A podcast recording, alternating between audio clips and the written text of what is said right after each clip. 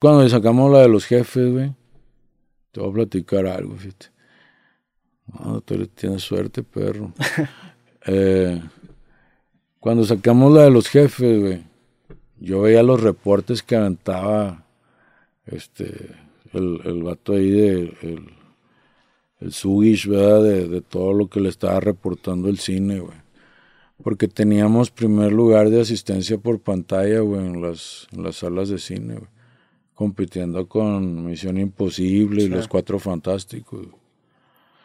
Entonces, de entrada, güey, nosotros como mexicanos nos cobran la renta de la pantalla, güey.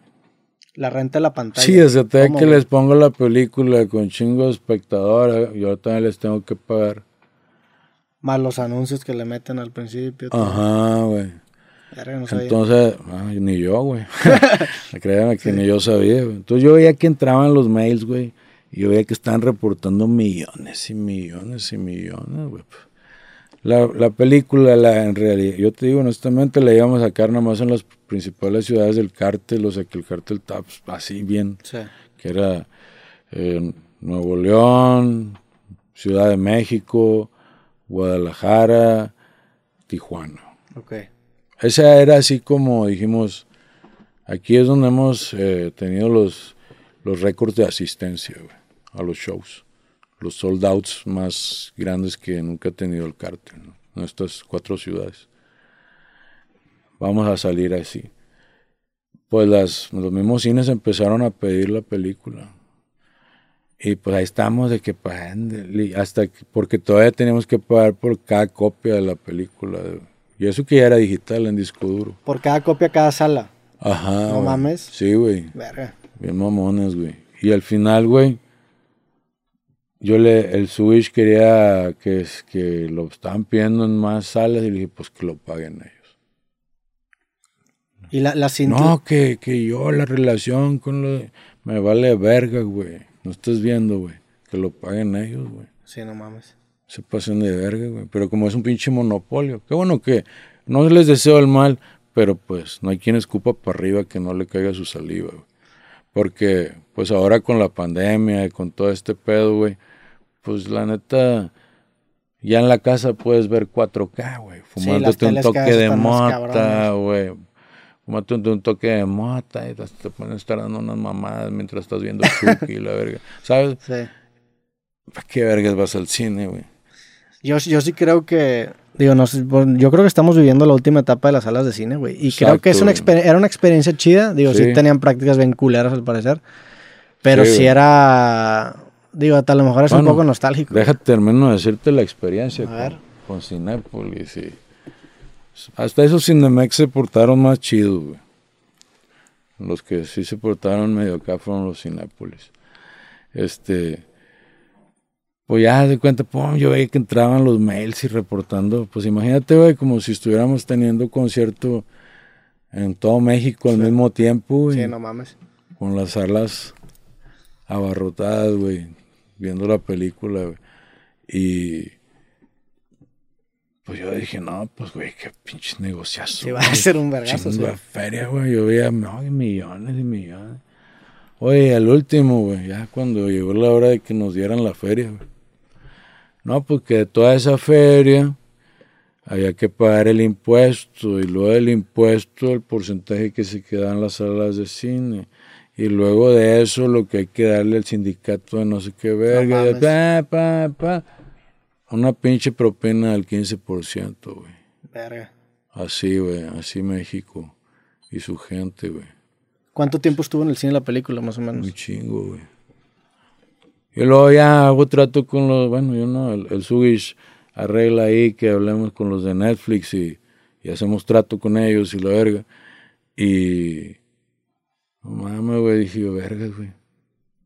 Estos vatos me pagan la renta de la película por tres años y me están dando casi lo que me llevé en el cine, güey.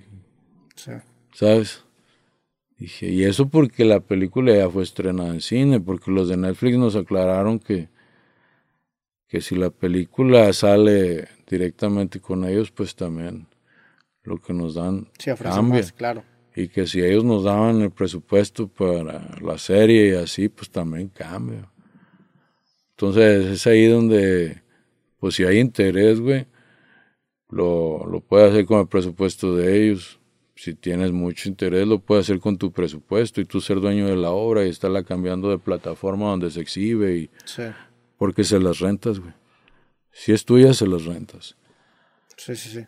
y es un buen negocio porque te lo pagan muy bien. A mí esa película, yo, yo la acabé viendo en YouTube y se me hizo una película bien chingona porque se nota, digo, primero que nada, pues es en muchos lugares que yo reconozco, obviamente, pues vivir aquí en Nuevo León te hace ser muy familiar. Pero no sé, güey, cómo me inspira, o sea, como, como, como creador de películas dije, vergas, o sea, como que si estos vatos pudieron en todo el mejor sentido de la palabra, yo también quiero intentarlo, güey. ¿Y sabes qué es lo culero de la película, el audio, güey? Está como después lo grabaron, ¿no? Ese es el punto. La, y la raza me lo criticó y, y, yo les acepté las críticas porque sí, no está bueno el audio. Lo que pasa es que a la hora que filmamos la película, el director, por alguna razón, o sus asistentes de, de la producción, no sé, alguien, perdió los audios de las escenas. ¿Y quedaba el de la pura cámara? De... No. Nada. Nada. A la verga. Tenía las escenas así, güey.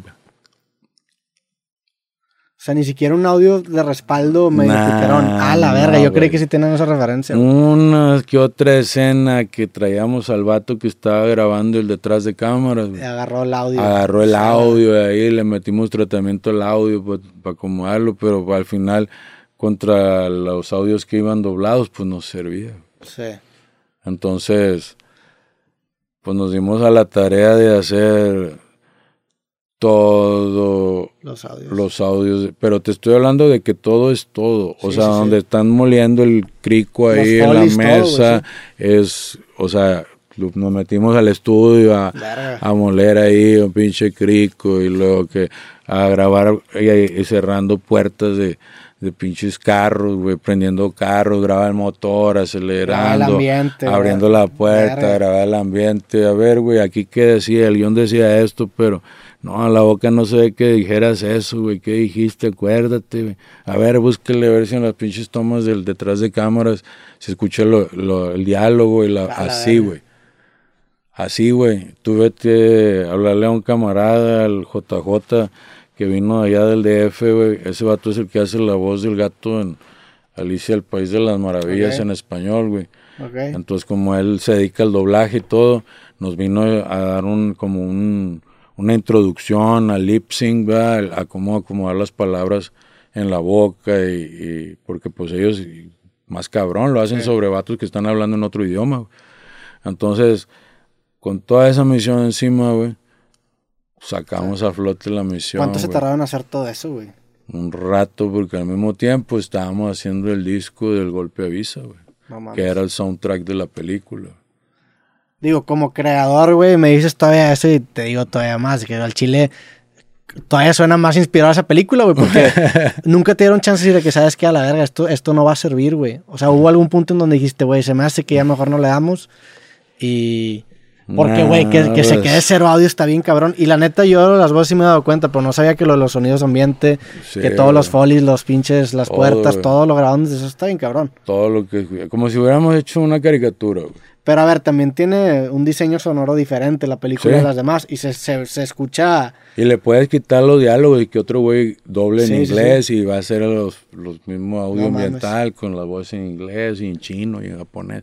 Hasta le dije al mono, deberíamos de subirla, güey. Sin las voces, güey, para que la raza le meta ahí diálogos y la y lo que se les dé su chingada gana. Pero este güey de repente se pichó, todo loco, güey. Le digo, pues fue el desmadre, güey. Que yo soy muy desmadroso, el mono es muy.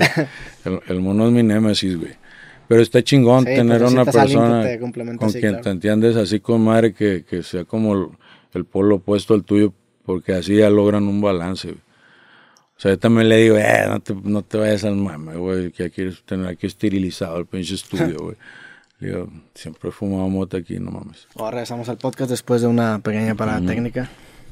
¿En qué parte de la historia estábamos, güey? Platicamos de tu película, estábamos hablando de cómo acabaste grabando todo otra vez. Después la acabaste, de que la, sacaste al cine, intentaste meterla a Netflix, luego YouTube. No, se entró a Netflix, güey. entró a Netflix y luego a YouTube. Netflix, estuvo tres años en Netflix. Y luego... ¿Te quedaste con ganas de otro o no, güey? Sí, güey. Sí. Pero ya no, tío, ya no para el cine. Ya. Ya mejor para Netflix o Amazon o alguna plataforma así. Eh, que es el nuevo cine, güey. La verdad. Yo, yo he mirado cómo las cosas cambian yo llegué a esta industria de la música cuando eran cassettes, güey. Y, y luego después ya nadie usaba cassettes, güey, puro CD. Y ahora ya nadie usa CD, puro streaming.